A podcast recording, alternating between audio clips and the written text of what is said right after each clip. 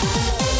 Radio UCI Focus. Un saluto e ben trovati a un nuovo focus agroalimentare. Regno Unito, il vino non piace più ai giovani. Secondo l'analisi Wine Intelligence, il 65% dei bevitori abituali di vino ha più di 55 anni, mentre solo il 15% si trova al di sotto dei 34 anni. Tra le cause di questo allontanamento della popolazione più giovane della bevanda, la pandemia, poiché il vino si consuma maggiormente in contesti sociali e luoghi commerciali, venuti meno nell'ultimo anno. Un altro fattore da prendere in considerazione è la scelta prevalentemente della generazione Z di bere moderatamente o di non bere affatto, per il crescente interesse per la salute e il benessere. Su tale base si sviluppa in previsione un forte mercato di prodotti analcolici o bassissimo contenuto di alcol.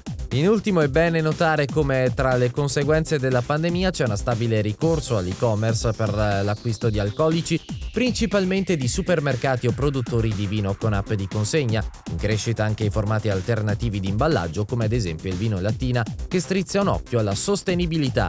È tutto, al prossimo Focus. Radio UCI.